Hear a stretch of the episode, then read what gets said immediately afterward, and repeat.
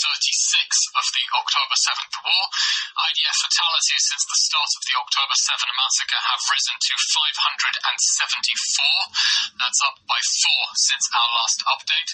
The people of Israel grieve with the families of Staff Sergeant Rotem Sahar Hadar, 20, Staff Sergeant Noam Chaba, 21, Sergeant First Class Reserves Ori Yaish, 27, Staff Sergeant Simon Shlomov, 20, and we salute them for their heroism and ultimate sacrifice. An update on the October 7 hostage crisis. Hamas continues to hold 134 hostages in captivity, including 130 from the October 7 massacre. Of those hostages, 32 are known to be dead, with Hamas holding onto their bodies. That is, nearly one quarter of the hostages have either been murdered in captivity or were murdered at the time of their abduction.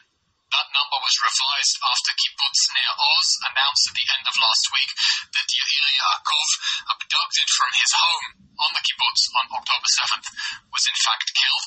He is survived by his partner Meirav and teenage sons Or and Yagil, who were also abducted on October 7th and were mercifully released during the last hostage release pause in November. Israel will continue to do everything to release the hostages still trapped in the Hamas terror dungeons. To date, 112 112 live hostages have been three, freed through a combination of strong military pressure and tough negotiations, and the Prime Minister has underscored that that is the formula for liberating all the others.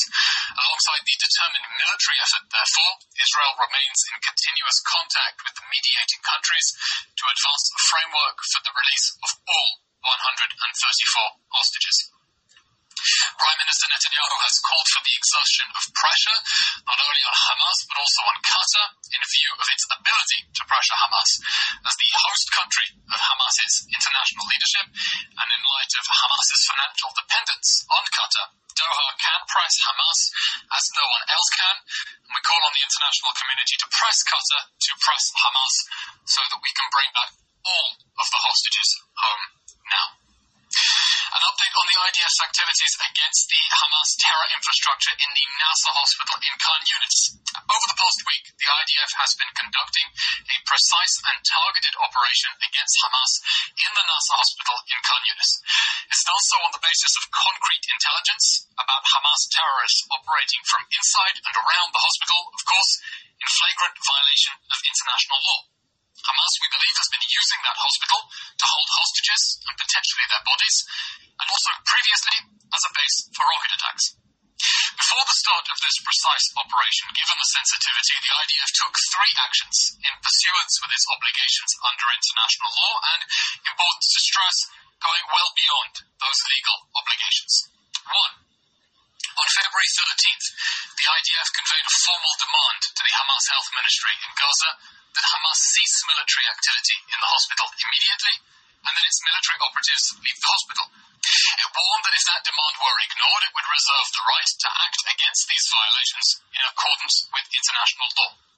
Two, the IDF facilitated evacuations of civilians seeking shelter from the hospital, securing humanitarian corridors out of the hospital. It made clear there is no order for patients or staff to evacuate the hospital. On the contrary, that uninvolved civilians should evacuate this Hamas stronghold for their own safety, so Hamas cannot use them as human shields. And three, critically, the IDF ensured that the Nasser hospital remain operational throughout the mission, and therefore coordinated the transfer of medical equipment and supplies, including oxygen tanks and fuels for electricity, at the request of the hospital. Throughout all this, the IDF and Israel's leadership have been clear. We seek no harm to innocent civilians. We seek only to bring our hostages and bring them home. We seek to hunt down Hamas terrorists wherever they may be hiding. During the operation, the IDF arrested hundreds of suspected terrorists, including some posing as medical staff, and over 20 individuals who participated in the October 7 massacre. We have already released some of their names and identities. Following interrogations, we can confirm that hostages were indeed held at the Nasser hospital, and we have information that bodies of murdered hostages were held there too.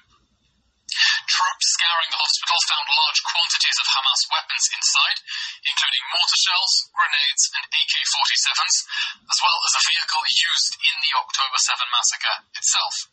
Shockingly, troops also found boxes of medicine designated for Israeli hostages still sealed. Together with knowledge that neither of the hostages freed in last week's rescue mission received the medications earmarked for them, we have, of course, strong grounds to suspect that Hamas never delivered any of those medicines to the hostages. Throughout the targeted operation against Hamas in the Nasser hospital, IDF troops were instructed to ensure the continuous functioning of the hospital, and we facilitated, continue to facilitate, the provision of humanitarian aid to patients. That humanitarian aid includes a tanker of 24,500 litres of diesel fuel, hundreds of water bottles, hundreds of battle rations, hundreds of loaves of bread, 100 units of baby food, and medicines donated by the World Health Organization despite its continued cover up of Hamas's abuse of the hospital. On Friday, Israeli troops worked to repair the hospital's generator following a malfunction, while Shayetet 13 Special Forces brought a replacement generator to the hospital while also supplying food for infants and water to the hospitals, in addition to those 24,500 litres of diesel fuel to maintain hospital activity. This comes in the context, of course, of Hamas's long-standing and documented strategy of exploiting hospitals for military purposes, as we've seen across the Gaza Strip. And those tunnels under the Shifa hospital, of course, only the most egregious example. Our intelligence indicates over 85% of major medical facilities in Gaza have been abused by Hamas for terror operations. Unfortunately, Hamas is committing these abuses knowing that the Red Cross and World Health Organization will turn a blind eye, given the shameful lack of donor state demands for accountability, negligence that has risked and potentially cost lives. We hear from international agencies that hospitals must be protected, of course, so an important reminder on what international law actually says. International law is clear that under no circumstances may hospitals be used to shield military operations. None. Hamas knows this, and therefore it does the opposite. Article 19 of the Fourth Geneva Convention makes it clear civilian hospitals may, however, lose their protections when they are used to commit acts harmful to the enemy, the wording of the Geneva Conventions, that is, military activities. and that protection may cease after due warning has been given, stipulating a reasonable time limit, and after such warning has remained unheeded. That is the relevant international law. Tragically, the World Health Organization continues to cover up Hamas's militarization of hospitals and to deliberately turn a blind eye as Hamas wages war out of hospitals and jeopardizes their Geneva protections. The world must condemn Hamas for its internationally unlawful military exploitation of protected facilities which has deliberately endangered civilians.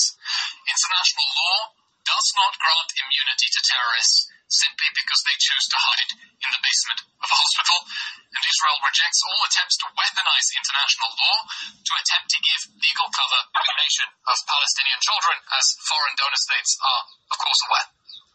Hamas continues to use UNRWA facilities to store weapons, base tunnel shafts, hide its fighters, and launch missiles. UNRWA is a Hamas front and its international leadership continues to cover up Hamas's infiltration of the agency. It continues to blame Israel to cover up its own incompetence and complicity with Hamas's theft of aid.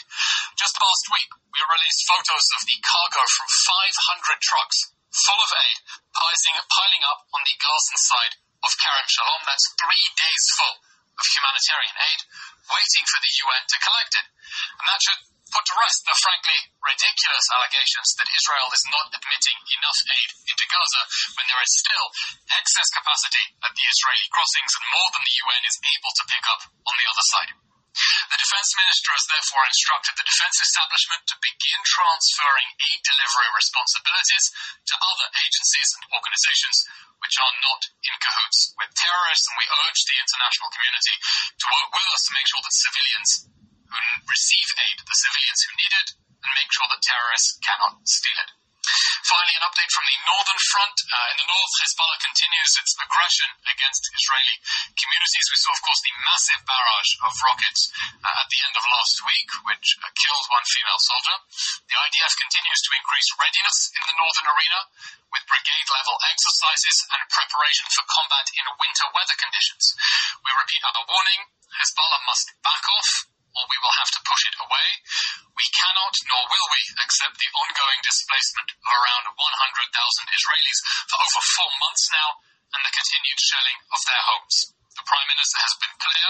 This government is committed to returning citizens safely to their homes. That is the foremost obligation of the state, and this will be achieved diplomatically or militarily. And of course, we strongly prefer the diplomatic option based on UN Security Council Resolution 1701. That's it for today's update. We will, of course, take your questions. Thank you. You have been listening to the Israeli Hamas war update. My name is Gina, coming to you here from Surrey in the UK. And many thanks to listeners from Maryland, New York, California. Thank you so much. And listeners from Sweden, Germany, the UK, Ireland, Thank you a great deal, Australia and New Zealand and Denmark.